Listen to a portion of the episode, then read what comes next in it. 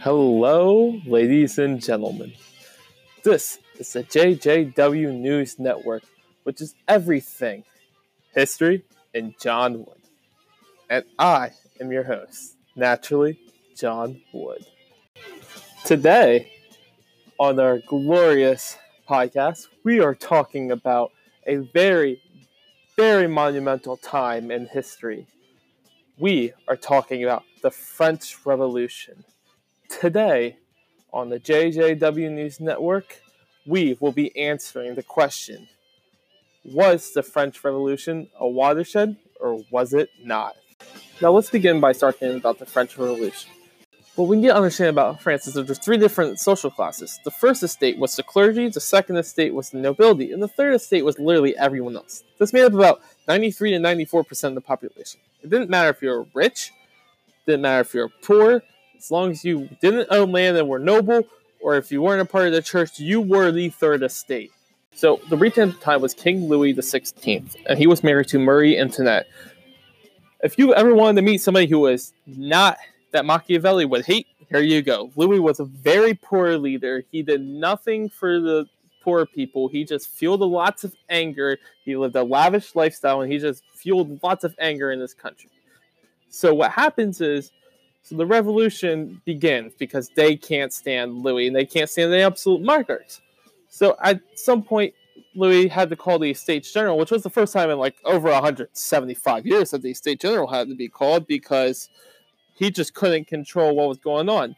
So the Estates General comes, and the third estate, people within the third estate, the revolutionaries are like, we're not going to leave until we get a constitution, which is the tennis court oath.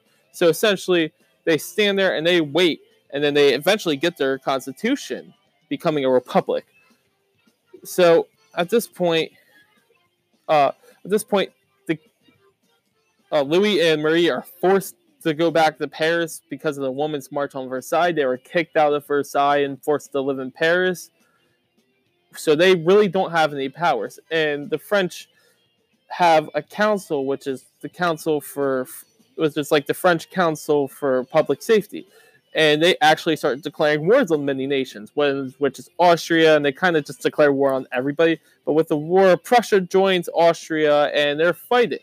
So, and back home during this time was known as the Reign of Terror because the main leader behind everything, his name was Maximilien Robespierre.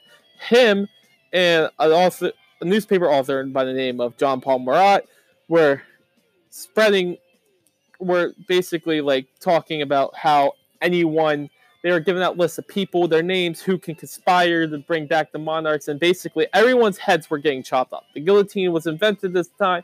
Everyone's heads were getting chopped off. Everyone was getting executed. It was a mess. So going back to the wars, so the wars, it started off really bad, but then it started to get better. And there was a port being controlled by the British. It was a French port, but it was controlled by the British. And at the siege of Toulon, a military leader by the name of Napoleon Bonaparte became defended it from the British and became known as a hero. So back at home, Maximilien Robespierre was basically starting to gain too much power, and the people got scared of him. So the opposition took him out by executing him with the guillotine, which is ironic because that's how he executed everyone.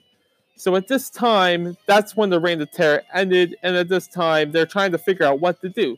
So what they actually do is they set up, they actually set up a triumvirate almost with three councils. I say almost because only one of the councils really has the power, and that's the first consul, who was Napoleon Bonaparte.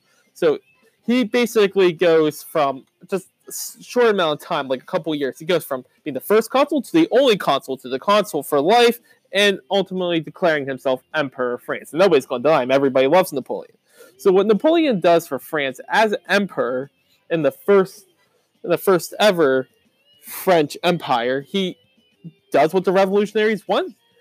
He establishes a stable economy by instituting the Bank of France, and he has equal taxation for all social classes so everyone's being taxed now. Uh, pub, public education was being offered to not only males but also females. Females wasn't as prominent though, but it was being offered, which was huge for the time. It was a very enlightened idea. And the religious tolerance was being implemented around France, and he actually Napoleon actually like makes a peace treaty with the Pope and Rome and Catholic influence is starting to gain back in France, and all it's going well. And he also institutes the Napoleonic Code, which is a set of laws for everyone to follow within France. And everyone had no problem following them. They were much better than what the regents had. So outside of that, Napoleon fought many, many wars. They were called as the Napoleonic Wars, where he conquered many territories. At one point, he even stretched his land all the way out into Russia. However, that is one of the reasons why he failed and why he actually fell apart. He failed in Russia. Alexander first was very good at minimizing was very good at reducing he would his military strategy was to fight Napoleon. He couldn't win. He was outmanned. He was outnumbered. But when they would retreat, they would break off everything. So Napoleon had to fight without with limited resources, and it just didn't go well. He ended up losing. The Continental system was also implemented by Napoleon, and what it was, it was a system where the British, where he was trying to beat the British, and it just didn't work. He couldn't beat the British, and not in fighting, but in like trading, and he just couldn't do it. So he eventually falls apart. The allies, all the countries ally themselves, and they take him over. And the Congress of Vienna institutes what happens. It was all the major players in the world, and he just they basically they fix fix what Europe should have been. They many of the lands they decide what to do with many of the lands that were conquered by France and overall it known as a very very good peace treaty. So now that we know what the French Revolution really was, let's look at how it was a watershed event. First, let's focus in on France because well, it's where the French Revolution took place. So the major outcomes of France from the French Revolution is first off, the, one of Napoleon's greatest achievements has to be the Bank of France. The Bank of France is still in existence today, which just shows how instrumental it was to how instrumental it was for the economy as a whole. Also, the Congress of Vienna brought about a constitutional monarchy in France. They brought back the Bourbons, the new regent would be King Louis the 18th. So not only is the empire gone, but now it's no longer an absolute monarchy, which is huge. Um, France would have to pay reparations to other countries, specifically Russia, because they trashed Russia so they had to pay reparations to other countries, which would spend time, money, value, and resources. Also, the Napoleonic Code would stick around because it was a good basis for a set of laws, and it stood the test of time. Now, let's expand our outlook to outside of France. So, what happens because of the French Revolution is now British supremacy in Europe is complete. Britain is the superpower in Europe. And will be up until pretty much World War II. They would they completely controlled trade, they completely controlled the waters, and they even sparked the Industrial Revolution as a result of all this newfound supremacy from the French Revolution. One thing that the Congress of Vienna did is they divided Poland and they called it Congress Poland, which essentially meant that Poland was getting split up between a bunch of other nations, most importantly, Prussia and Russia. So now Poland would split up, but this sets a precedent for Poland being the scapegoat.